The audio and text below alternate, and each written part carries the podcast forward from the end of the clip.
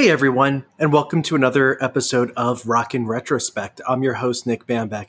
Today, my special guest is Wes Gabrielsen, who is an educator from Portland, Oregon, who teaches a rock music history class. He was a former guest on my friend Eric and Mary's podcast Hall Watchers last year and also serves as a member of the nomination committee for the ongoing Rock Hall Reconsidered project. Um, he's very friendly, he's very smart, and he's a passionate fan of classic rock. Um, how are you doing tonight, Wes? I'm doing great, Nick. Thanks for having me. How are you? Good. How are you? I am doing great. Ready to talk about some music.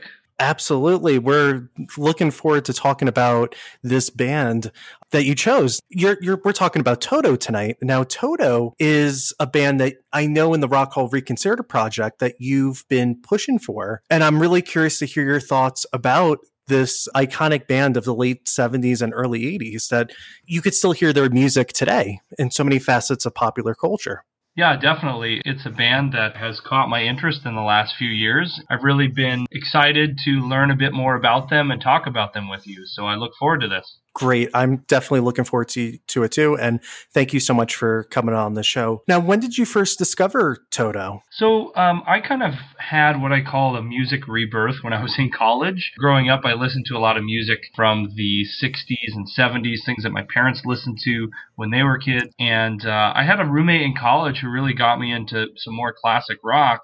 And when I was in college, I remember hearing the two of Toto's uh, more famous songs, Africa and Hold the Line. And those were just songs that really caught my attention because of how unique they are. And then as a, as a school teacher, I was history teacher, social studies teacher, really passionate about teaching social studies, but also trying to combine my love for music and music history uh, in a classroom setting. And so I actually created and taught a history of rock and roll class. And during my research for that class, I learned more about Toto, not just their career, but their session work. And, you know, a lot of people think about the wrecking crew of the 1960s with artists like, you know, Hal Blaine and Earl Palmer and Carol Kaye and Glen Campbell, Leon Russell that played on all these hits. Well, I kind of have equated Toto to the mid to late 70s and, and 80s version of the Wrecking Crew. So uh, both my my discovery in college and while preparing to teach my class is when I really got into Toto. Yeah, that's actually perfect that you've phrased them as the wrecking crew of the late 70s and throughout the 80s because one thing about Toto, and we're going to talk about this later, is that they are on so many iconic songs of that era. And you, you don't even realize it until you look in the credits. And even then, you're just like, oh my goodness, that's Steve Lukather. That's Jeff Porcaro. Like, it's, it's amazing. It's amazing. And I know we'll get into this later, but the, the work that really would uh, blow my students' minds when they thought about it was the work of Toto on Michael Jackson's most famous album, Thriller a lot of the students were just blown away and said, "Wait, the the band that did Africa played behind Michael Jackson." and, and, and as we'll get into tonight, the the tentacles that reach throughout rock in the 70s and 80s is is far greater than just Michael Jackson. Oh, definitely. And I'm just going to share too with the audience the first time that I remember discovering Toto. I think this this is actually a really funny story. I was at a party, and you know they had like those karaoke machines in the 90s, and they would play, and then they would have like songs you put in. I remember very specifically that they had Africa as one of the songs, and it just made me laugh to, to remember that. But I, I do remember Africa being one of the songs that the people were singing along to at a birthday party in like the mid to late 90s. That's awesome. I think that's the one song that I think my students would recognize more than any other of their songs is Africa because it's everywhere, right? TV and movies and, and, and games and all sorts of places. Yeah, and it's such a bombastic song in a way, like especially the chorus. You just it's very melodramatic, but it's also very you just let it all out almost when when you sing it. So it's kind of like a perfect karaoke song. And I just remember that and people were just so happy singing along to Africa. So Wes, did you ever see Toto in concert? Uh, you know, I've never seen them in person. I've always been amazed by their individual talent, you know, their groovy tracks, their musicianship, but I've never seen them. So I would love to see them at some point uh, before they stop performing. Okay, cool. Yeah, I mean, they still tour. I know that the way that they make money now is by extensively touring. And I know that Steve is at least still in the band. So I think, given everything, hopefully that they get back on the road so we could actually see Toto. Yeah, that'd be great. Definitely. I mean, they're apparently a really good live band because, in a way, they're musicians, musicians band. Like they are very proficient at their craft. I would have to think that they would be really great live performers. So you were talking a little bit, bit about this before, but what is your connection to Toto and why are they important to you as a music fan? Yeah, I think for me it's the musicianship that I'm just drawn to. Again, it's their tentacles of reach as session musicians, but bringing that into their own idea for a band and three people that really stick out to me in their band with their musicianship that I followed their careers, studied on, Jeff Porcaro, their drummer. I mean, uh, maybe other than Hal Blaine is probably the most has played on the most tracks and drum session tracks in rock history. And again, I don't have the stats there, but he's got to be towards the top. Steve Lukather, guitar player, also occasional singer, and then David Paich with his uh, keyboard playing vocals as well. And so those those artists I've just like you mentioned earlier are musicians musicians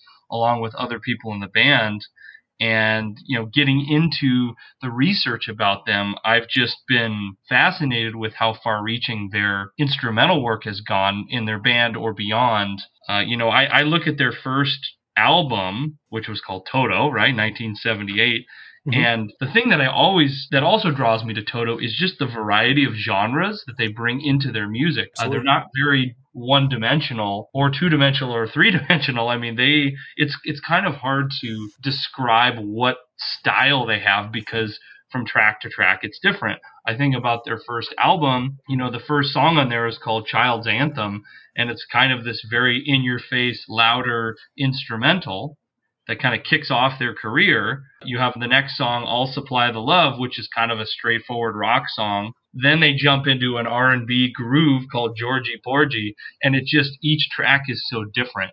And so when I listened to their first album, it really fascinated me. There wasn't really a common thread between the songs. It was kind of an eclectic mix, and that really drew me into them as a band. I agree because that's to me the testament to how great musicians they are that it doesn't matter style or genre. They just play on whatever either interests them or whatever the musicians they're playing for asks of them. And I mean, it's amazing they could play hard rock, progressive rock, jazz, so many different styles, but yet still have a unique sound that like once you hear it and then someone says to you, oh, Steve Lukather or Jeff Porcaro played on the song, then you can kind of sort of hear characteristics of their style that would come much later in, in their career when they finally formed the band. Mm-hmm. Definitely. I, I feel like I hear you know, something we haven't talked about yet, but you know, one of their famous session works before they became a band was working with Boz Scaggs, right? On Absolutely. his famous Silk Degrees album. And when I hear a song like Georgie Porgy on their debut album, I can hear some of uh, of their work with Boz Scaggs in that song and vice versa. I guess, you know, not jumping to a different artist, but the other person that really sticks out in my mind where I can hear that person's style in their other work, which is similar to what I hear when I listen to Toto and all these other songs, is Nile Rodgers. You know, mm-hmm. hearing his work with Bowie and uh, Duran Duran and these other artists, you can hear that guitar sound, right, that he has with his famous hitmaker. Well, I feel the same about Toto with Lukather, with Porcaro. It's that same drum shuffle we hear in Steely Dan, we hear when he plays with Boz Scaggs. So it's pretty fascinating. Yeah, absolutely. I think that with uh, Steve Lukather, it's that distinctive sound with his guitar that once you hear it like Nile Rodgers, it hits you and like you know exactly who it is. I think that's a gift that very few people have where their music is so distinctive like that and influential. Definitely. Now, let's actually talk about their session work because I think that that's actually to me personally the most interesting part of Toto's story. So they were famously all or the majority of them, at least the core members, they were all session musicians before they formed the band in the late 70s. So let's talk about which artists that they worked with. We talked about a few of them like Boz Scaggs and Steely Dan and um, a few others, but do any others stick out? Yeah, well, you know, kind of stepping back for a second, when I look at the group coming together, the core members, like you said, uh, we talked about Jeff Porcaro on the drums, David Paich, and then Steve Lukather had played as session musicians. What's amazing to think about is before Toto was formed in 1977, they played on some of these other tracks when they were in their late teens and early 20s. You know, mm-hmm. you think about these refined studio musicians who are playing kind of after they establish a name for themselves as a solo artist typically, but they're kind of in the opposite end of things. They had grown up in Los Angeles. I know the three Porcaro brothers actually, along with Jeff, you had Steve and Mike, and then uh, Lukather and, and David Paich. They all, I believe, went to the same high school in Los Angeles or lived in the same community. And I think the way that they broke into the scene, musician scene as studio musicians, was twofold. I think number one, it was based on the fact that they were extremely talented musicians, but number two, as we find with a lot of professional musicians, is that for two of these these individuals, it was really a family affair. When you look at David Paich, his father, Marty, was a very famous piano player, composer, kind of a jack of all trades who was connected with Mel Torme, actually. And, you know, some of that songwriting influence and composition he passed on to his son, David, who wrote or co wrote really the main three songs in Toto's career with Africa Hold the Line, Rosanna. And then uh, the Porcaro's father, Joe, was a very famous uh, jazz drummer who actually contributed a bit to uh, some of the Toto work under their band name. So I think that was part of it. But in addition, uh, the musicianship of these young men was phenomenal. So we talked about Steely Dan. I have a personal favorite of Porcaro's. His drumming on the song Black Friday by Steely Dan just really stands out to me as incredible work and musicianship. You know, he and uh, his brother Steve, who played keys, and uh, David Paich were pretty much the backing band for Boz Scaggs with Silk Degrees, you know, songs like Lido Shuffle and Lowdown, What Can I Say?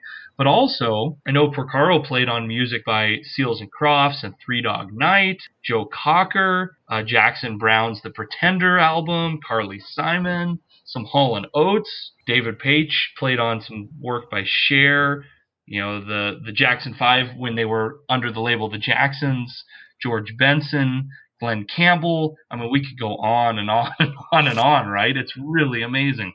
It's literally like almost the entire rock and roll Hall of Fame in a weird way. Like just the sheer amount of talent, like Chicago, Aretha Franklin, Earth, Wind and Fire, uh, Pink Floyd, Diana Ross. It's ridiculous. Like 5,000 albums apparently between them all. That's insane. It, it's insane. And what, what's really impressive to me is not just their pre session work, but as the band's going on, these individuals are working on their songs and albums for their band Toto. Then they're concurrently working on music for other artists. We've talked about, you know, Thriller being the, the, the major one that people I think maybe associate with or, or know.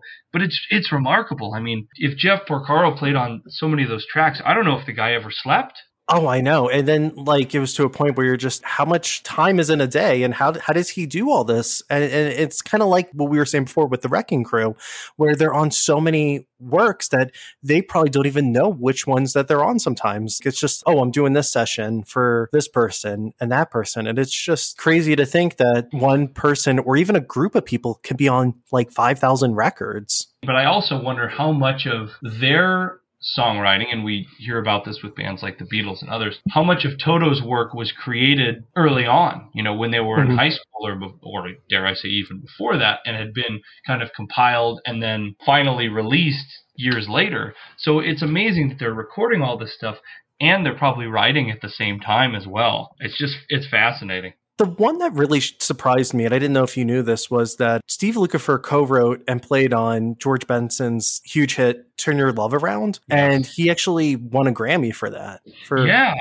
and I know that he co-wrote that with Jay Graydon, mm-hmm. who was guitar player. Who I know, again, I'm going to nerd out on my Steely love for Steely Dan, but he played the solo on Peg, and then Bill Champlin from Chicago and Sons of Champlin. So they all wrote that together, and yeah, and won a Grammy for. It. I mean, there was it was quite a good series of uh, Grammy Award ceremonies for Steve Lukather in the early '80s. Let's just say that to work in so many different styles and genres so effortlessly in kind of a short period of time. It's just amazing the adaptability of these these core members. And like we were saying before, Wes, I think the three albums that really stick out with Toto session work is of course Boz Scaggs Silk uh, Degrees, Steely Dan's Pretzel Logic, and of course Michael Jackson's Thriller. And I'm gonna be honest, I listened to Lido Shuffle earlier today, and I swear that could have been a Toto song. Like it just sounds like a Toto song for for me. The way that he sings and the instrumentation, it's because they're like all on it in a weird way. I don't know if you had that same feeling about some of the songs on those three albums, but like that one just stuck out to me like a sore thumb. Without a doubt, if you if you listen to the podcast here, if you go listen to Lido Shuffle, just like Nick has mentioned, and then you listen to Child's Anthem, the 1st mm-hmm. song they released from their album, first album in 1978, it could be interchangeable in terms of how the keyboards were played. I mean, it sounds just like Lido Shuffle. It's it's amazing. It's oh well, that's Steve Porcaro playing the keys. Oh, okay, that makes sense. It's the same guy, right? Yeah, it kind of like it almost like when we, we you don't think of it when you hear it, but when someone says it to you, you're like, oh, now I can't unsee that or I can't unhear that, mm-hmm. and, and, and then you think to yourself like, oh, that does sound like a lot like Toto because it is pretty much Toto. Um, at least the, yeah. uh, quite a few members on Silk Degrees, and then Thriller. Let's talk about Thriller for a second. So I didn't know this until researching the episode and totally forgot about this that Steve Porcaro co-wrote Human Nature, which, in my opinion, is Michael Jackson's one of his best songs, if not probably my personal favorite, because I just think it's just such a sweet, simple, earnest song. But it, it just amazed me how much their fingerprints are on the production of Thriller. It's insane, and and that song, I, I agree. It's one of I feel like it's one of the most underrated songs by Michael Jackson because it is so much different than a lot of his output on that album and other albums. Uh, but you know, "The Girl Is Mine" is another famous one mm-hmm. that I know that Lukather had played guitar on, and I know there was an interview I saw of him talking about working where Quincy Jones calls him up, and of course he's thrilled to work with Quincy Jones, and then oh, we're gonna work, you're gonna work with Michael Jackson and Paul McCartney, and he goes, I'm in, you know, as a 25 year old or you know someone in their early to mid 20s, of course you're going to be on that, and also you know, the song "Beat It." I mean, that's Lukather yes. on the, on the rhythm guitar, and I believe maybe a little bass work, but I might I might be incorrect on that. And then of course we know Eddie Van Halen's famous solo, but but that's Lukather playing the guitar for for Michael Jackson.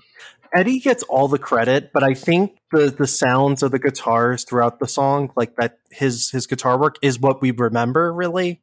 Mm-hmm like like Eddie comes in for like that one minute solo where however however long the solo is that he does, but it's really Steve Lukather that has that driving force behind the guitar work behind Beat It. And I that's like again, like that's one of the most iconic songs of the 80s. And and it's just um he doesn't get any credit for it really because when you throw in Eddie Van Halen, who by the way, they were they were really good friends. I, that's something else I didn't know until this episode. Were, yeah.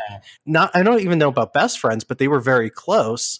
It's just amazing that he doesn't get any credit really because people think of of Eddie. Sure, and I wonder too. I haven't done a, much of a deep dive into this, but I wonder how much you know credit was given on the actual albums because in the 70s and 80s because I know in the 60s with Glen Campbell and, and Leon Russell and everyone in the Wrecking Crew they weren't given credit on those albums when it came out. Now in today's world uh, dare I bring up our our good friend there Justin Bieber but you know he's he's a pretty talented drummer. If he were to play drums on someone's album of course it would say the artist featuring Justin Bieber but back in the day, that wasn't the case in the 60s.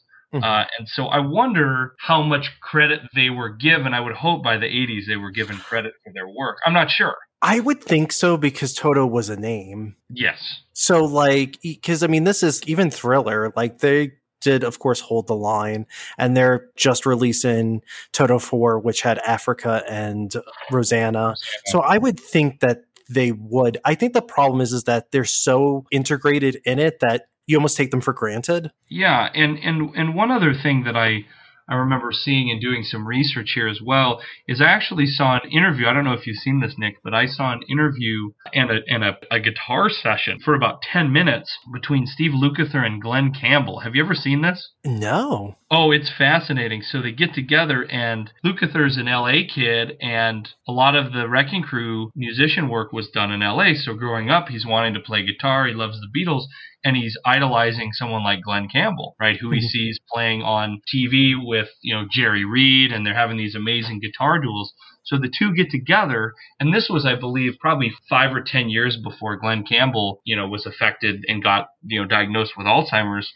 And it's the two of them talking back and forth and playing each other music, and Lukather just asking, like a kid in a candy store, asking Glen Campbell, you know, so excited, all about oh, did you play on this Beach Boys song? And did you play on the Byrds? And did you play on Sinatra? And Campbell answering those questions. At the end of the interview, they shake hands. The production crew gives them a round of applause. And then Glen Campbell turns to Lukather and he goes, "You know, you're one of the best guitar guitar players in the world." And Lukather's just taken aback and he goes, "Can we do this over again? I want to keep hearing that over and over." So that just shows you, for someone who was of a generation older than Lukather, how much those artists like Glen Campbell really respected Lukather, and I assume the other members of Toto as well. So a pretty cool story. And speaking of Toto, you know, after they formed the band, after they became established studio uh, session musicians, they formed the band together. And even when they recorded their debut album, they didn't really have a, a name for their band quite yet.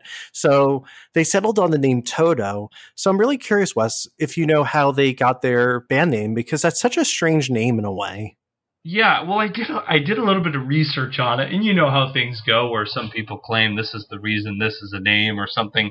Uh, a couple of things that I found was that one person claimed that Porcaro wrote Toto on some of the recording tapes for their initial album that just distinguished them from other bands in the studio. I don't know if that's accurate. There was mention of reference of Toto, the the dog from the Wizard of Oz. but the one, the one that I heard that I that I really thought was was pretty interesting was someone we haven't talked about. Um, their original bassist was a guy named David Hungate, uh, who later was replaced by I believe Mike Porcaro, who became the bassist and obviously a brother of Jeff and Steve. And and he mentioned that the the style of the band was uh, he used a Latin phrase "in toto," which was Latin for all encompassing, and I feel like that really illustrates, if that is true, that really illustrates the diversity of their style and, and session work, which we've we've talked about. It's really hard to put them in a box of they they're progressive rock or they're hard rock or they're fusion rock. And and w- whether he said that or not or referenced it, that makes sense the most sense to me. Yeah, and it, if you think about it, all encompassing that could also mean total. So Toto, total, Yep. it kind of like like the total package in a way. Yeah, I agree. And I, I really honestly, Wes, I wanted to be uh, Dorothy's dog. Like that, like that would be everything. but I doubt that that's the reason because that would be too. I mean, maybe they did because I know, like in press interviews that they did in the early '80s, they kind of like pranked a lot of like music journalists and reporters and just say like, "Oh yeah, it is the the Wizard of Oz." So like, it's kind of funny how they were playful revealing their name, and it's kind of unclear. I really think it's probably the Latin phrase for all encompassing. Yeah, I think it's kind of interesting because Lukather loved, you know, you talk about the little teaser of letting the press kind of try to figure out what they're talking about. And that's very John Lennon esque, which I know that Lukather loved the Beatles and Lennon. And that was very Lennon-like in terms of, you know, just his phrases and his outlandish, you know, we're we're bigger than Jesus Christ and all these things, you know. Anyways, it just I found it interesting.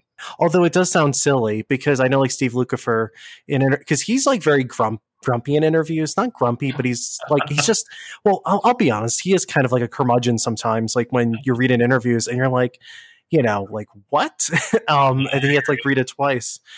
And yeah, it's just like he was like, yeah, that's a shitty band name, and you're just like, you know. But I mean, it pays the bills. He said so. I think it's funny. His, his interviews, though, he'll just say like curse words and he'll just be like, I don't care. Like, I think he like slammed another musician, and it's to come to me in a minute who it was. Oh, like Lou Reed. He was just like, I like you, Lou, as a, as a, um, as a songwriter. You're amazing, but you should, should you really be on a top guitar players list? Like, no. And he's like, I respect you though. And you're like, backhanded compliment. It's so funny.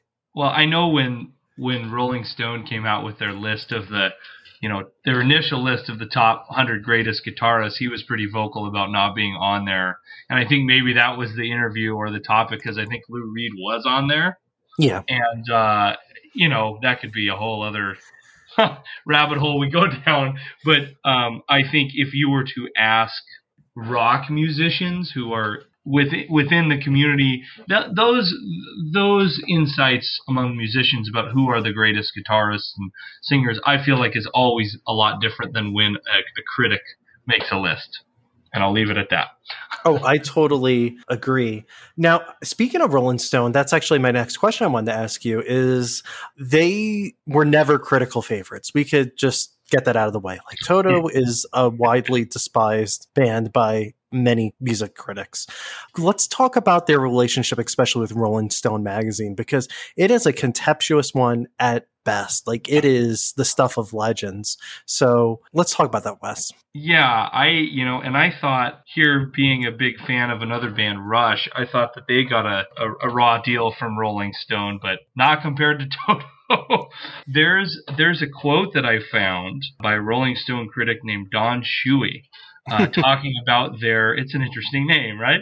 Talking about their debut album, and and here's how it reads uh, from the, this Rolling Stone critic: Toto is the kind of dull debut you'd expect from a bunch of career session players. Now, taking a time out there, wow, that's a great first line if you don't like the band. And I find it interesting they says a career session players, and I think they'd been playing as session musicians for maybe a year or two at that point.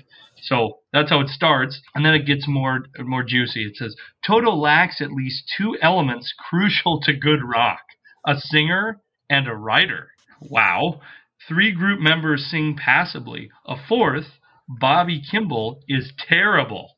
And unfortunately, the lead vocalist. Paich is chief songwriter, but most of his tunes are merely excuses for back to back instrumental solos. Toto is a band of skilled craftsmen without a mesmerizing mastermind, prose, comma, but not no poetry. If that's not a burn, I don't know what is. That leaves a scar. What my my take my take on it is first of all, I think that's pretty brutal for a group who's put out their first album. Their first album ends up having a few hits, but from a well respected group of musicians who are A, trying to find their own way into their own band, right, in the musical world. And I feel what's really interesting, they talk about the two elements crucial to good rock a singer and a writer. I feel like you know Bobby Kimball on some songs has a has a pretty great soulful voice, and David Paich and the Porcaros are the writers who helped write hits for Boz Scaggs, Michael Jackson later on. I, I just find it pretty ironic. yeah, I mean, it's definitely an element of critical snobbery that kind of taints Toto in the lens of many uh, music listeners because they're kind of like I don't want to say this if it's true, but it feels like like almost like a guilty pleasure kind of band yes. in a weird way, where it's like it's almost like Hall and Oates for a long time, or mm-hmm. uh, maybe I'm not supposed to like them, but I do like kind of like them, but I don't mm-hmm. like say to other people. I don't know. That's just the way that I always view Toto. I will say, Wes, one of my favorite lines from a Rolling Stone review of a Toto album is their review of Toto 4. And the reviewer calls that album Velveeta Orange Polyester Leisure Suit. Holy crap. I figured you were going to share that one too. That's brutal. oh my gosh. It's and, and that's the album that won I think it was like five or six Grammys. It's insane. It won like all the awards. It's the big ones it's it what's really interesting is there's this pretty significant division that we see here with Toto. I'm going to bring up Rush as well, where it seems like they didn't get a ton of critical acclaim. Yet, I remember Ru- listening to Rush and people, you know, in college, I discovered that people were like, really liked them or, yeah, I didn't like it. I feel the same with Toto, but it's almost one of those things where they have a significant fan base, but the critics don't like them. And it's pretty rare to see that. Usually, when it comes to rock history, we see at least a little bit more of cohesion between the two groups, right? For a lot Mhm. of artists. But, you know, I, I mean, when you look at this initial, you know, going back to my quote, when you look at this initial, or not my quote, it was, what was his name? Mr. Shewey's quote, we'll say. You know, that, that's, that first album, as much as he criticized it, it was number nine on the, the album charts in the US. They were successful right away, even though they were eviscerated by the, by Rolling Stone. It's number nine on the charts you know, their first, they have three very, an eclectic mix of three songs that are all in the top 50. I'll Supply the Love was 45, Georgie Porgy was 48, and Hold the Line was number five on the 100 Billboard charts. I, I think it part of it is is that the, and I, I think this is why that they're so despised by Rolling Stone magazine is that they emerged right at the time that punk rock mm-hmm. was becoming more and more popular, right? So you had like the Sex Pistols, the Clash, all these iconic punk groups mer- emerging at the same exact historical moment that Toto is. And with Toto, no offense to them, they look very uncool compared to the Sex Pistols. You can't compare the two. And I know that like Steve Lukather said, it was like comparing a pickle to an orange. Like it just like it doesn't make sense. Like they're they're they're two opposite sides of the spectrum. I, I 100% agree with you. I was going to bring up also the notion that they're debuting in an era where punk rock is taking off, both in America and across the pond in England, right?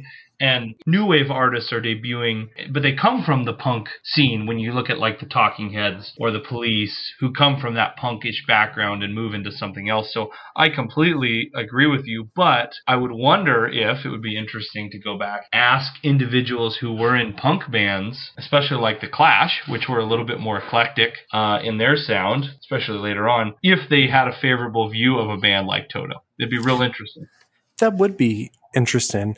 Now, going back to their Rolling Stone relationship for a second.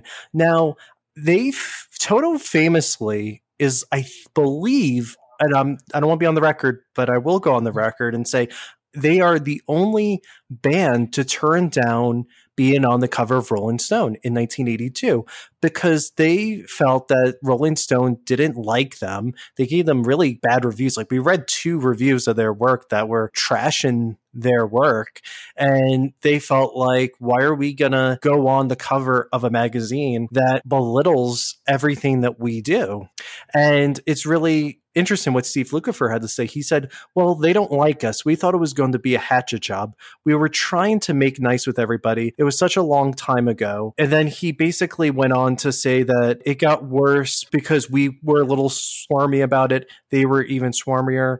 It created a bad vibe and it was a dumb career move that didn't help us in the long run. Yeah, what I I really love about them as a band and their opinions is they didn't give a rip what critics thought about. No. They were just going to do what they do and use their stellar musicianship to create music that they enjoyed making. And yeah. you listen to some of their I'll call it 80s cheese, and I say that lovingly. Some of those tracks have that very soft element that maybe people dismiss but be behind or un- underneath those songs and that sound was a group of rebels that really didn't care. And I'm going to make a big stretch here, but it's kind of like, and you may agree or disagree with me, since you're a Rock and Roll Hall of Fame follower, I kind of equate them to like Neil Diamond, where Neil Diamond has this image where he's kind of has these somewhat crooner songs and but the guy doesn't give a rip what people think. And when he famously got inducted into the Hall of Fame, he talked about, you know, uh, not I almost said Neil Simon, Paul Simon inducted Yes. him, and you know what I'm talking about, and and Mhm. said and said. I'm really surprised. Paul Simon says, "Why did it take so long for Neil Diamond to get in the Hall of Fame with his I know hits?" the answer. and Diamond got in, and he goes, "People criticize me for doing that song with Barbra Streisand. I do it with Barbra. She's the greatest. F you." And everyone thinks Neil Diamond has this like clean image, but he's kind of a rebel, and that's I don't know. Do you think that's a bit of a stretch? There's I think there's similar cases. I, I definitely think so because Neil Diamond, like Toto, it's just uncool, right? Like there's just it like we did a prior episode on P- Peter Paul and Mary with Mark, and I yeah. feel like it's that image that some people can't get around. And like with Toto, no offense to them, none of them really ha- are like household names. The no. members themselves, like musicians, know who they are, and rabid rock fans, but not like you know, across the board famous. They're kind of faceless to the eyes of many, but they're like the, they're just not cool. Like even like some of the songs that they sing, like their most famous ones, they're kind of corny and cheesy, just like Neil Diamond. But the corniness and cheesiness is also like the brilliance of someone like say Neil Diamond because you can't have that much bravado and put all your heart and soul into writing and performing those songs without believing in yourself. And Diamond did every time he and performed songs. But I will say that he gets the last laugh because he wrote so many iconic songs. And mm. retrospectively i think a lot of people look back and say well yeah he wrote like i'm a believer and sweet caroline and like all these classics that are just part of the american songbook in many ways. These guys create this cheesy you know cheesy music by people that don't like them especially rolling stones crew. And uh, you, that could be said about a lot of amazing musical bands too. Because let's face it, I like I like reading some Rolling Stone articles, but there's some snobbery that goes into the the critiquing, and oh, not definitely. just but but other other bands. But um, you know, the other criticism that was mentioned was not having a real front man. Mm-hmm. But I kind of think that's cool that there's this accumulation of great musicians.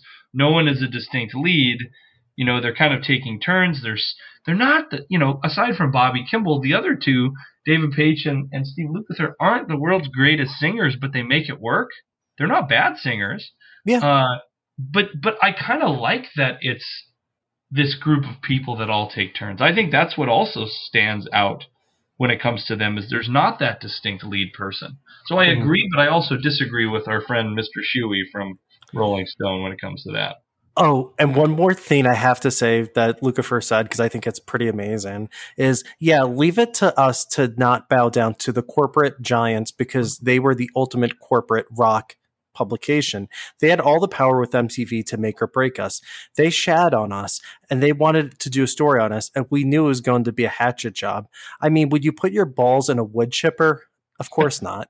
And I laughed so hard at that last line because it was just a legitimately funny because for a band that's considered corporate arena rock like Toto, it's funny that they gave the middle finger to the biggest rock publication there is, Rolling Stone, and also turned them down at the height of their popularity when you think they would want to do that. But it's also like uh, one of the most punk rock things I could think of because given, like I said, the middle finger to the establishment, the authority. And in rock and roll world, what is more of an establishment than Rolling Stone magazine? I'm with you hundred percent. I, I I go back to the the uh, induction ceremony when NWA finally got in, and it mm-hmm. took them way too long, in my opinion, but to get in there. But when they got in, and Ice Cube had that famous quote where he said, "Rock and roll is not a style of music; it's an attitude."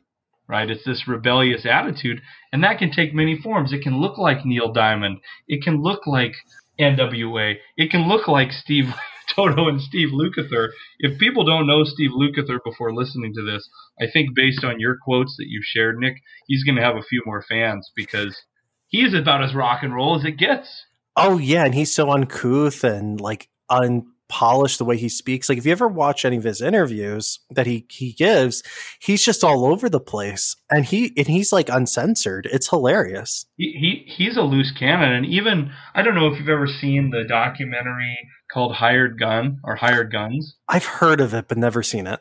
So it's about all these session these musicians that are hired to come in and play on these famous uh, musicians' tracks. So you have, you know, Billy Joel's band and you've got all these other artists who come in, but Lukather is featured and he talks about writing the song Turn Your Love Around, mm-hmm. right, with uh, Jay Graydon. And they interview Graydon and Lukather and he's talking about a story where he plays the the piano uh, riff on "Turn Your Love Around." That was actually Lukather who came up with that, and Graydon was trying to figure out the chorus or something, and Lukather just goes on record and talks about how Jay Graydon was on the pot relieving himself and came up with the song title like who says that about their best friend one of their best friends on a documentary that's going to go out to millions of people?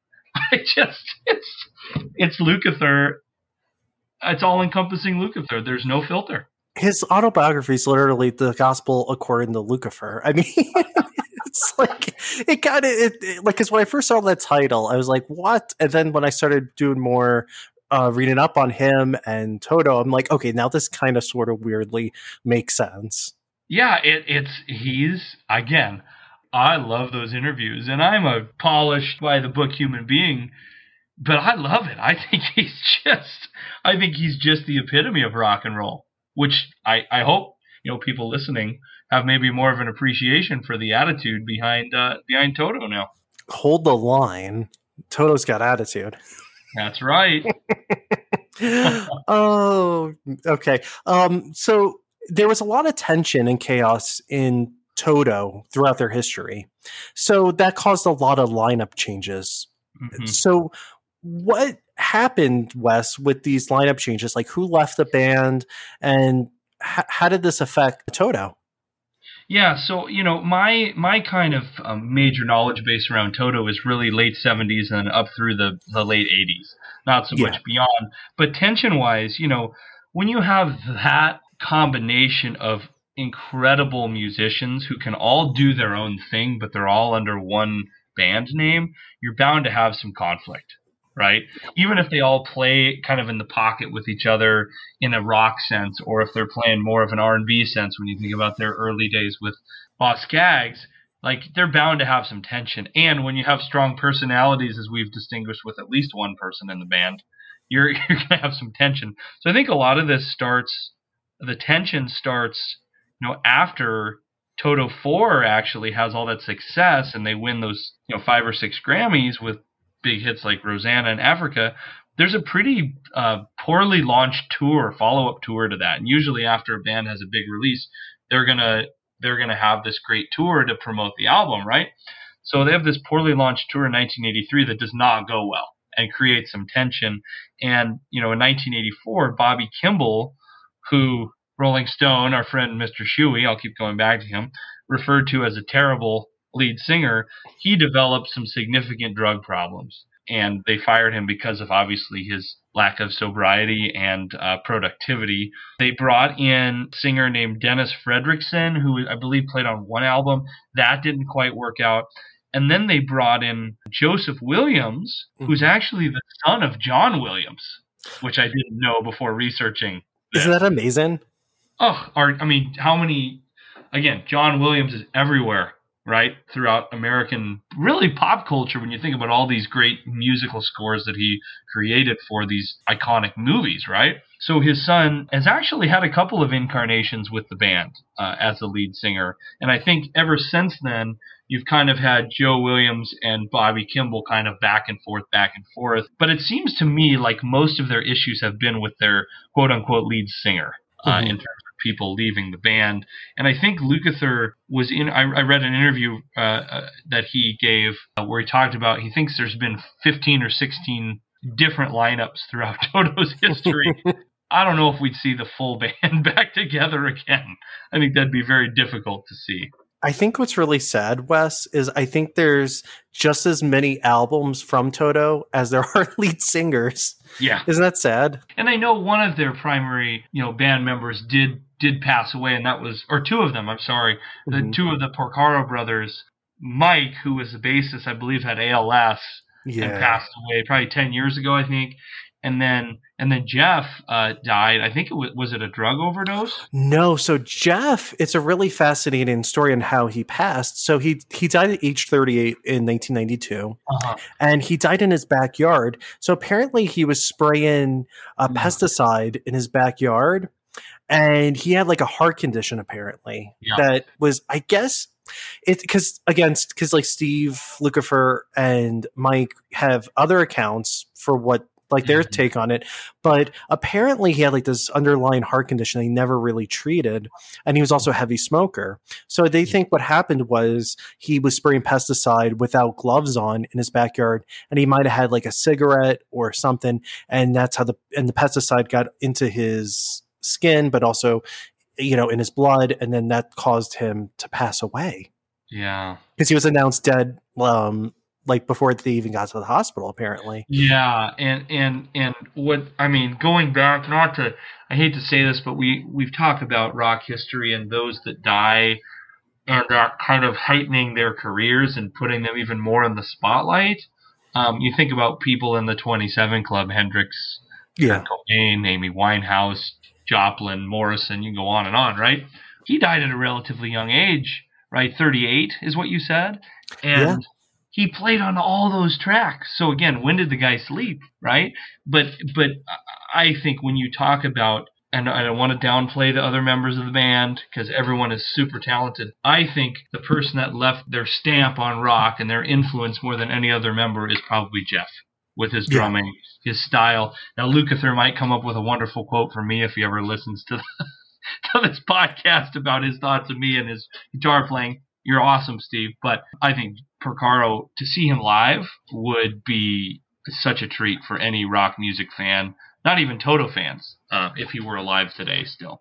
One thing I should mention about um, Jeff's death that was really the controversial aspect of it is when they did like the crooner did like an autopsy, they found traces, small, very small traces of cocaine, and they Mhm. ruled it a death caused by cocaine use.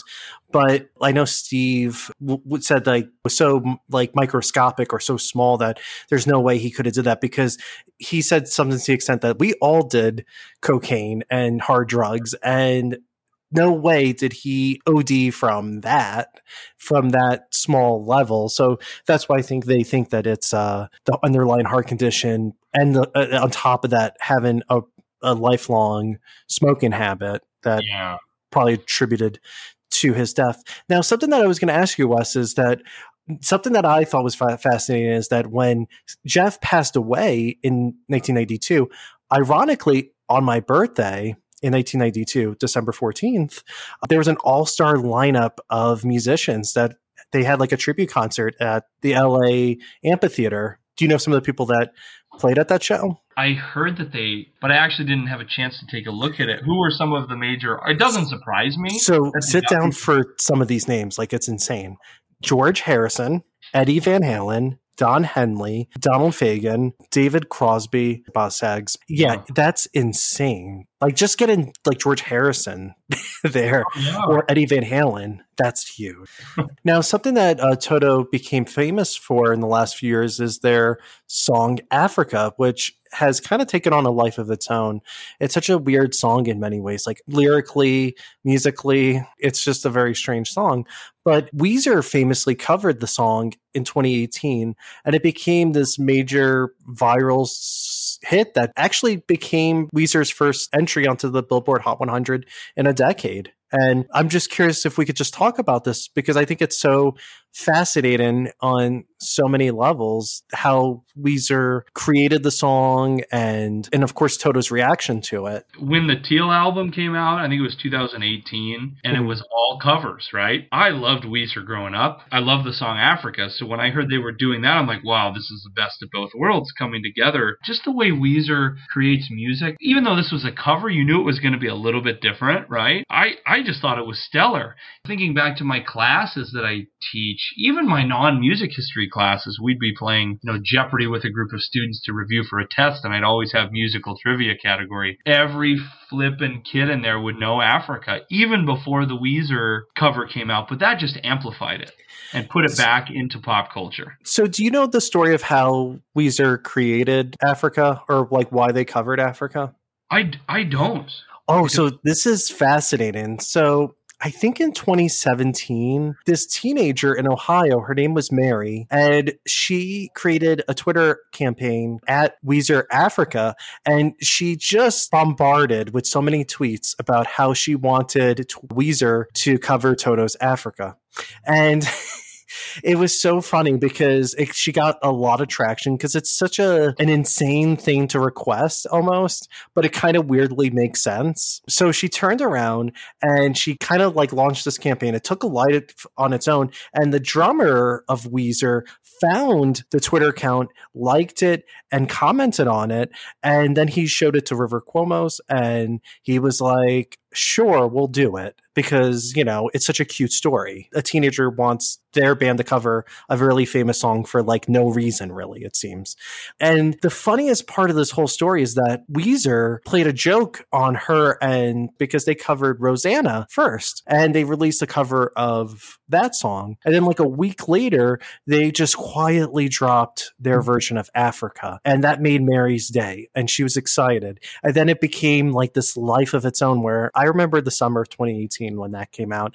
And Africa as a song is just everywhere to begin with. Like it's at grocery stores, pharmacies, the radio. If you listen to 80s or classic rock or whatever, it's always present. And it just became like the new Don't Stop Believing, where it's like it's just everywhere. And I heard that song far too much that year. The history of rock and roll class that I teach at the high school, the final project for students is to actually do a presentation on a band or artist they think should be in the Rock and Roll Hall of Fame. And I had a, a young man who was in my class and actually played on my tennis team that I coached. He picked Weezer because they were newly eligible right around that time for the Rock Hall and played their cover of Africa. And and that was the first time I had heard that they were doing a cover of Africa and this whole album of covers. So it was really fun way for me to learn about that as well. Um, it was really cool. And it kind of weirdly put both bands back in the spotlight in the sense that it solidified Weezer, who are going into their third decade of being an active rock band. And post Pinkerton, I know they're a polarizing band to many, sure. but they're still together and they still make fairly successful music. So I think that that says a lot about them. But it also reestablished Toto's place in popular culture in a weird way. Because if you think about the song Africa for a minute, it's such an abstract song, right? And it's a weird song, lyric lyrically and sonically. I mean, it's about this guy who's homesick about a place he's never been to. Yeah. and he's like this outsider who's looking outward and inward and it doesn't really make sense and it's about alienation and all this other stuff. So in a weird way it speaks to the consciousness of american life and like a fear almost. I don't know. It's just really a fascinating song that took on a life of its own and it weirdly makes sense because like when they wrote the song they never went to africa. So like no. it's like this like i'm reimagining of africa to a place that you've only seen pictures of or stories that you've heard. Yeah and and what's interesting is you bring up the point. It's a song that sounds one way but it's about something else yeah. Right. And and and that's what's so fascinating about music is I feel like there's three categories of music listeners. You have people that focus on the music itself. Oh, this is a catchy tune. This is so happy go lucky. And I think a lot of people when it comes to the song Africa are like, "Oh, this is this really catchy drum beat and hook at the beginning of the song and we're into it."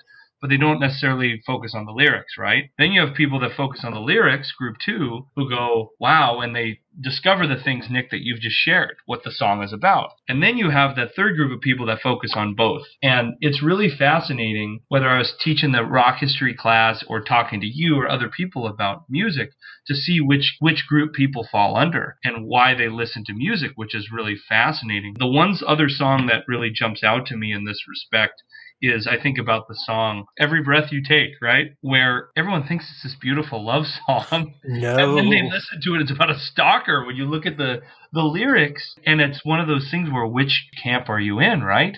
And everyone interprets music differently. So, regardless of what group people are in, I think the drum beat, the hook, just kind of the exotic sounds and the harmonies, and whether it's Rivers Cuomo singing it or the combination of David Paich and Bobby Kimball, I think it's that song is just so wonderful. And I think it speaks to the legacy of the song because River Cuomo and Weezer, it's nothing special. It didn't really add anything. It's just a bare. It's a, almost like an exact copy mm-hmm. of that original Toto song, really. And it's just bizarre how that song took on a life of its own after they covered it. Yeah, exactly. Now, speaking of Toto's place in popular culture, have Toto's music been featured in any film productions or television shows over the years? So I had to do a little bit of research on this one because I think, like you said, especially in 2018, Africa by Weezer was everywhere. So I, I and and the same could be said for for for Toto's version in in a, in a whole slew of different areas. But it looked like you know TV shows such as like Scrubs and Narcos and Girls and Community and amongst others included songs like Africa, Rosanna. A few films have had their music in it, of course. But what I found fascinating, and I didn't even really know this, I've actually never seen this movie either, but was that they provided the music for Dune. Didn't know that. And I have still never seen the original. I've heard so much about it. But what was really fascinating to me is not only did they provide the music for the soundtrack for this this cult classic of a film, right? But that they recorded it in conjunction with Brian Eno and Daniel Lanois. Is that how you pronounce Lanois? Brian Eno, obviously famously in the early stages of Roxy Music, and then goes on to his own solo and production career. And then Daniel Lanois, who I believe is from Canada, is famous for working with U2 on like Joshua Tree, working with Bob Dylan, Peter Gabriel that's a lot of musical talent on, in one studio. Just the very thought of Toto working with not only David Lynch but Brian Eno, it is yeah. insane to to just think about. in 1984, I mean, like literally, could you get a more ironic year? 1984.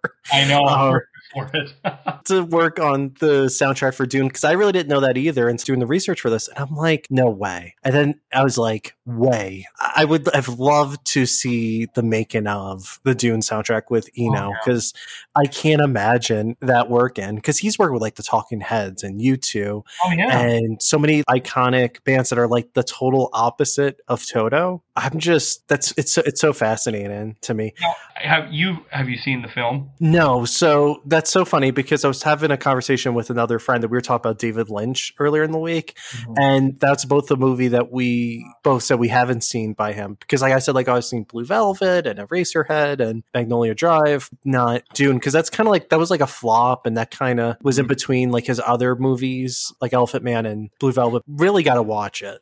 Um, speaking of songs by Toto, Wes, something that I always ask every guest is if you were to create a mixtape of five to six songs that you think encapsulates their career, what songs would you choose and why? Yeah, so I, you know, this was really fun to just kind of think about this. A lot of my songs here are the kind of major hits, but I think I really picked it more so because of the the variety, and I went kind of in chronological order. You know, the first the first song I'd include is from their their initial album, and this is "I'll Supply the Love," which I believe was their second track ever that they had on that uh, that they produced as a band, and it's very rock. I mean, it's very reminiscent of a classic rock sound from the mid to late 70s, even when punk, as we've talked about, was was making its way into the dare I say the mainstream because I know punk rockers wouldn't like that. I, I just I really feel like that demonstrates their rock elements, their vocal harmonies as well. That would be the first song. The second song, which comes right after it on their initial album, is Georgie Porgy, which sounds completely different. And it's this softer kind of groovy R&B, and this is the one that I felt sounded just like a Boz Scaggs song. So mm-hmm. pretty pretty amazing to go kind of back and forth. Number 3 would be Hold the Line, one of their biggest 3 hits. I feel like it's a great encapsulation of their musicianship. Who doesn't know that iconic keyboard intro, right? With Hold the Line and the powerful guitars. So I feel like it hits the palate of those that like their progressive side of things and those that just want the straight ahead rock. It kind of hits it checks all the boxes. Uh, the next one is was actually the song 99, and this was from the, their second album Hydra from 1979. And this was mostly instrumental, but I felt like it was, again, a unique blend of all of their styles put in one. And I think that's a song that maybe not a lot of everyday listeners of just classic rock are aware of. Africa would be next. We've talked a lot about it. I feel again it's a multi generational hit. And then Rosanna, which we would be my last song. We really haven't talked about Rosanna, and for me, it's my favorite. And I feel like it is the most stellar combination of their musicianship and their producing and recording skills uh, compared to any other song they've ever released. Have you ever heard of a gentleman named Rick Beato? Have you ever heard that name? No. So Rick Beato is a guy who is a, a session musician himself, and he deconstructs songs, and he has a YouTube channel, and there is a series he has called "What Makes This Song Great." And he spends about 15 or 20 minutes going through all these, and he's got a hundred plus songs that he goes through, but one of them is Rosanna. And he essentially breaks down all of the parts, whether it's the horns, the drums, the bass, the guitar, and he plays a lot of it. If for people listening, if you haven't watched that video, I think it takes your appreciation for Rosanna to a whole new level with just how intricate and amazing the musicianship is. And I think again, Rosanna, if I had to say listen to one song by Toto, that's the one. I agree. Rosanna's probably my favorite Toto song too, because it kind of is this melting pot of so many different styles and genres, and you can kind of hear like the jazzy side and the R and B and rock and roll side to them. Like it's kind of like this conglomerate of different things. And it's like West Side Story esque that music video too. If you if you guys watch it, because there's mm-hmm. a red dress and there's gray backgrounds and it's very it's a very wild music video I, I don't remember which Porcaro it was. I think it might have been Steve. Didn't they write it about Rosanna Arquette? I think that was the what they said. What they said, but I don't. I, I think maybe it was like the name Rosanna. Okay. That happened to be used, but I don't know if it's about her per se. Because I was always that's I think this the assumption because how many other Rosannas are really that famous? Uh, sure. Like the first one I always think of is, of course, Rosanna Arquette. But I think she dated Steve Porcaro at the time. Yes. So I think that it was they couldn't think of another name. Then they were just like Rosanna because I'm I'm a little iffy if that is really about her. I think it was just more like the name. So yes. Now, Wes, could you also just uh, name a few other songs that maybe are deeper cuts that listeners should check out? From the first album, there's two. There's Child's Anthem, which is the beginning. It's kind of this pump up in your face first. I mean, it's the first track they released, and it sounds like Lido Shuffle. The Keyboard that Steve Porcaro plays is almost the same, and you can hear it almost seems like a, dare I say, in the sports world, it could be a pump up introduction song when you're getting ready to compete or something. It's it can be used in all sorts of different facets of life. So that'd be one. There's another one called Manuela Run, which really shows their harmony and piano. I myself as a as a young man growing up, I took a lot of piano lessons and I play piano. And so I love anything Toto does that features the keys. It's really highlighted on Manuela Run, along with Bobby Kimball's really great voice that our friend from Rolling Stone thought was terrible, apparently. And then a couple other tracks would be like Make Believe, which is a jazzy piano groove, and then Waiting for Love, which sounds very similar in my mind to the groove and Turn Your Love Around. Well, it's the same core people writing that song. Uh, so those would be kind of my deep cuts uh, for those that want to go little deeper into Toto. Great. A few songs that I'll throw out there for listeners to look at. I'm going to only add two is I Won't Hold You Back, which was from Toto 4. And that has Timothy B. Schmit of the Eagles on backing vocals during the chorus part of that song. I just think that that's a really good power ballad. And the other one that I really liked was Holy Hannah from Isolation. I, I did forget. I did have one more written down. I forgot here, my friend. There was one that was a number 11 on the charts. It wasn't on my main list, but the song I'll Be Over You, if you're really into, and I mean this lovingly, 80s cheese when it comes to some soft rock, that's that's a great song. I'll be over you from 1986. I hate to say it, Wes. Toto is all about cheesy soft rock. yes, they are, and we say that lovingly. But it was number 11. It's on the charts, so fans loved it. And we also forgot Pamela, which was like their last really big hit in like 88, I believe. It was. I was gonna, yeah, I was gonna bring that up eventually, but you're right. That was another. That was kind of it for their their their chart toppers. Yeah, that was like. Now we're gonna go on and do touring for the next thirty years. Yeah. I mean, of course, record stuff, but you know, sure. yeah. That, that was kind of like the the bookend to their at least the peak of their popularity, at least at a mainstream level. Um, we talked about this before. Um, Toto were not liked by critics, and they're kind of despised by critics and historians. We could all agree on that, right? But do, do Toto appear on any best of lists or greatest lists? Because I think that's a good barometer to know an artist's legacy is if they're on any of those kind of best of lists. I, I looked a bit for it. I would highly doubt that on any of Rolling Stone's greatest lists, they probably were on there. Um, the Velveeta guy, come on. Yeah, I, I, I doubt it.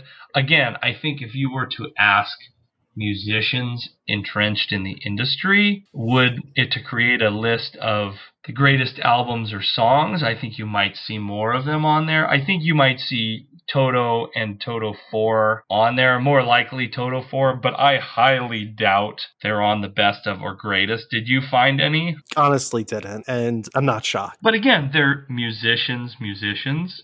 And even though they didn't have a lot of critical acclaim, we definitely see their fans love. I mean, they, they had a lot of fans. I mean, you look at their four kind of major albums, and again, you know, Toto, the first album was was two time platinum album. It was number nine on the charts. Hydra, their second one was gold, a gold album, you know, number thirty seven.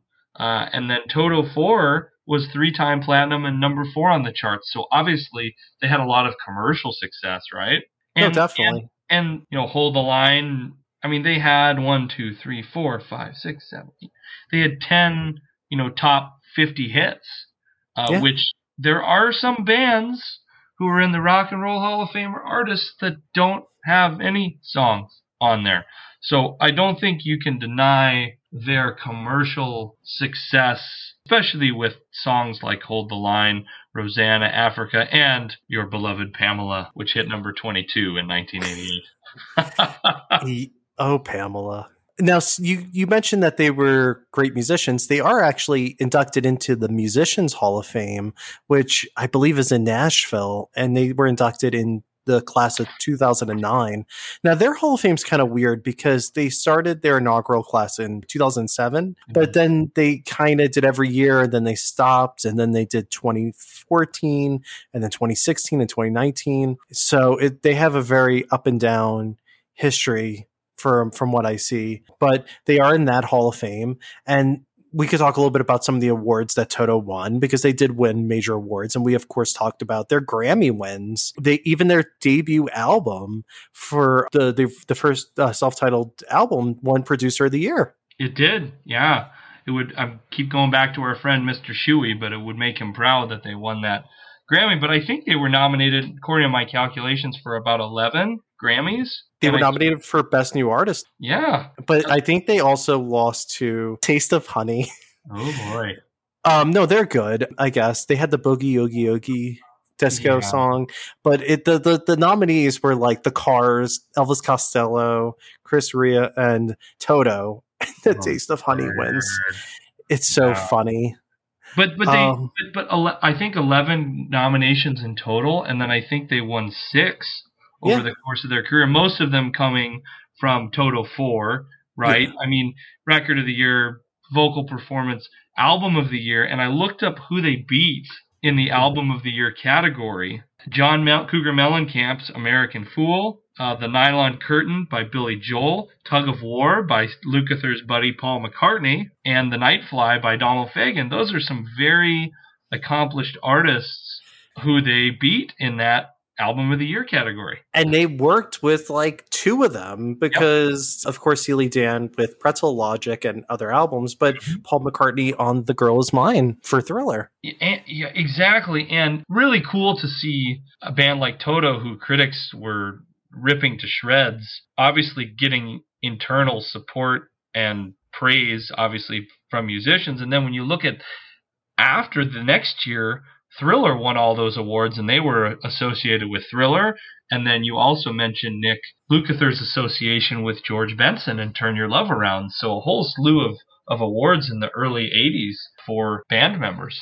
we were talking about their album of the year win. The next year, Thriller won. Yep. So it's they were like still in the consciousness in a weird way because, like, of course, Quincy Jones and Michael Jackson worked on Thriller. It's like the best selling album of all time. So these guys are all over popular music. And I think that on their website, I don't know if you know this, Wes, they claim that there's some study or whatever that 95% of the world's population has heard a member of Toto play on at least one song with or without Toto, which is kind of insane, but it's kind of true. Like I can believe that, especially just on Thriller alone. Yeah again, I don't think you can write about the history of popular music or especially rock and roll in the mid to late 70s throughout the 80s without including Toto and their members because of that very fact that you mentioned, that that 95% mark. Definitely. I think that that's their like badge of honor in a way. And we talked a little bit about this, but if you were to make a case for Toto to be inducted into the Rock and Roll Hall of Fame,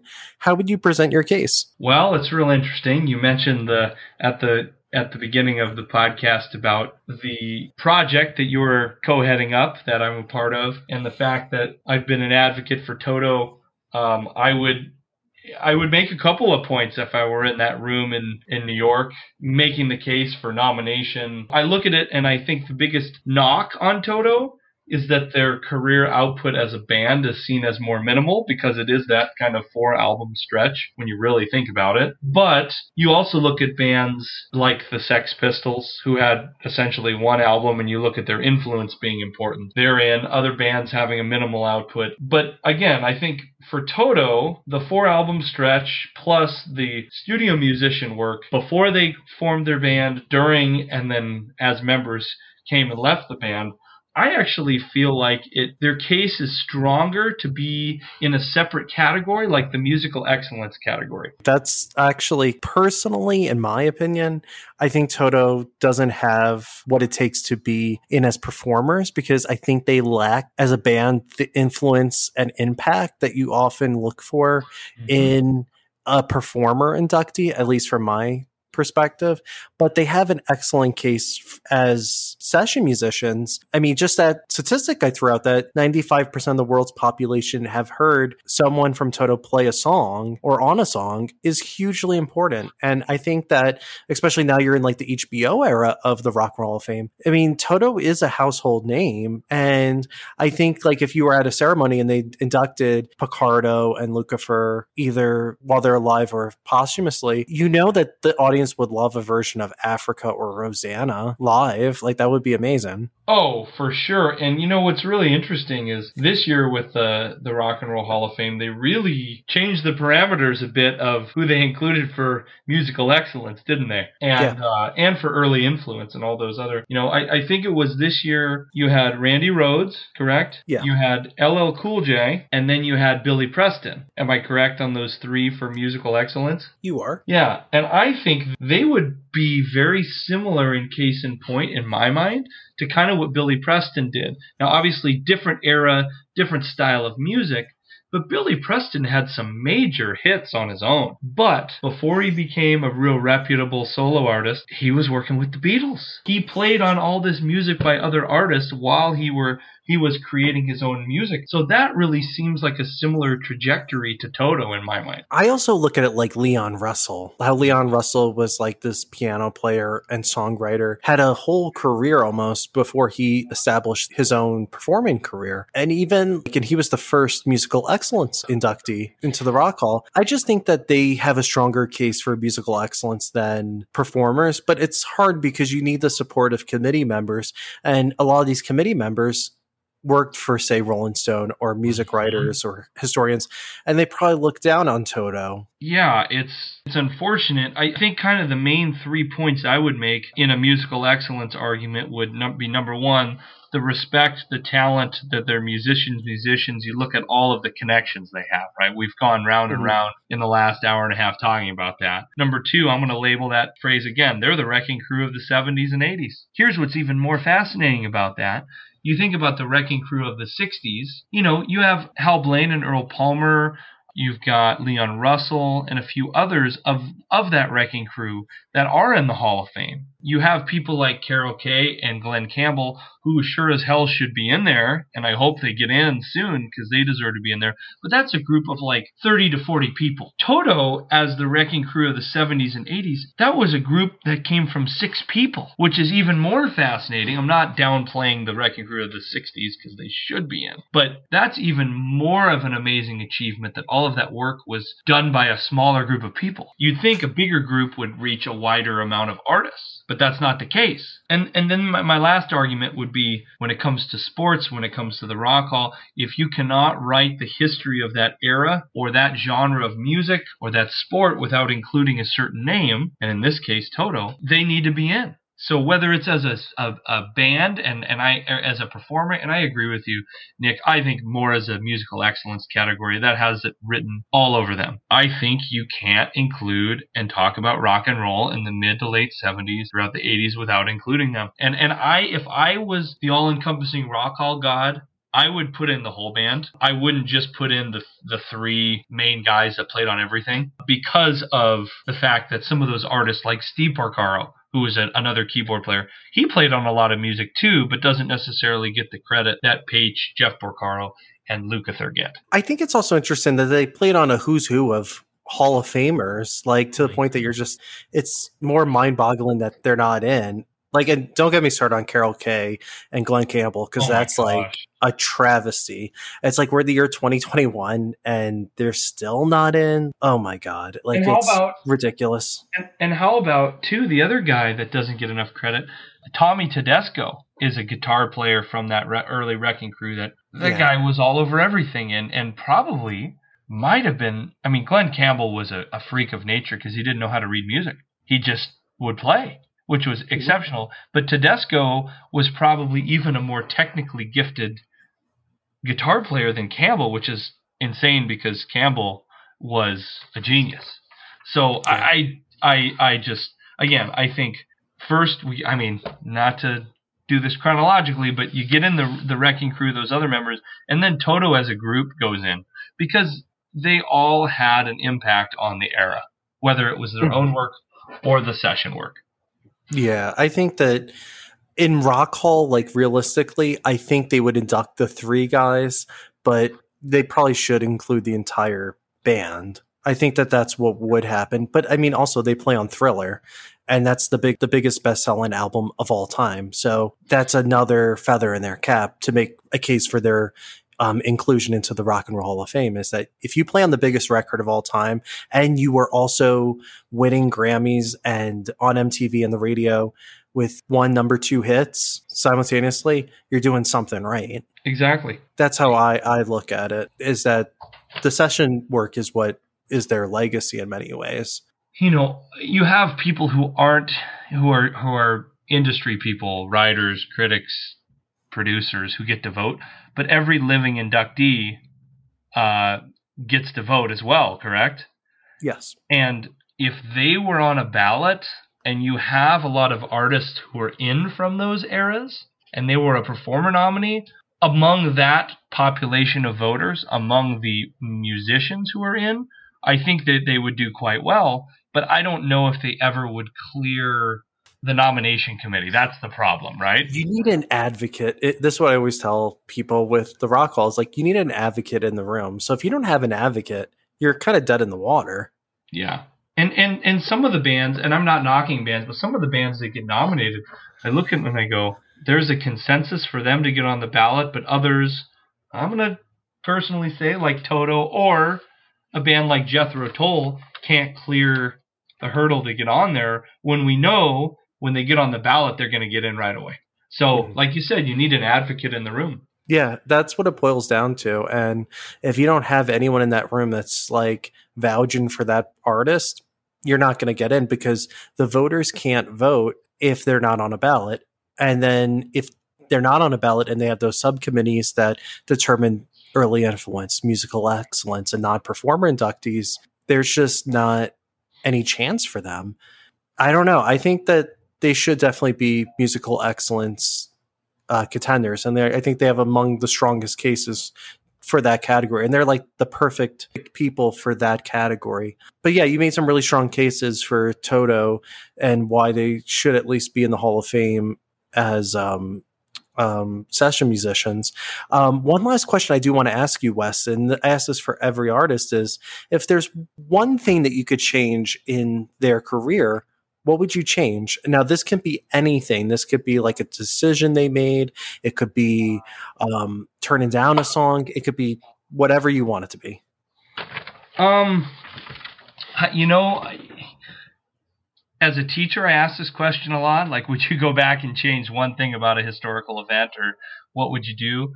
I'm not often on the other end of that question, but when I look at it, I don't think I would change anything because what I respect about them and I admire, kind of going back to our conversation with with the Luke, we'll call him with Lukather, is the fact that they did what they wanted to do and they didn't care. And mm. and I respect them for doing that. I respect other people from the era, like Peter Gabriel doing his own solo thing. It, someone said once, it's like it's almost like he didn't make music to reach the top of the charts. He made his music, and the charts came to him. And I respect musicians that just do what they want to do, and they don't care. They don't care what people think. They want to make great music. So in that case, I don't think they should change. I wouldn't change anything. Um, bring bring on more '80s cheese and people are going to like it or they're not. But I think more often than not, people are going to like it. More Pamela. More, more Pamela. uh, I wish they did. Okay, so I'll give you something that I, I wish that they did. I wish they did more soundtrack work. They seem like a perfect vehicle for to work on more movies, and they only did Dune. So I'm really curious if they worked on other soundtracks, like how Mark Knopfler uh, or um, uh, Mark Mothersbaugh, how they worked on soundtracks and they kind of built their own career and niche in that.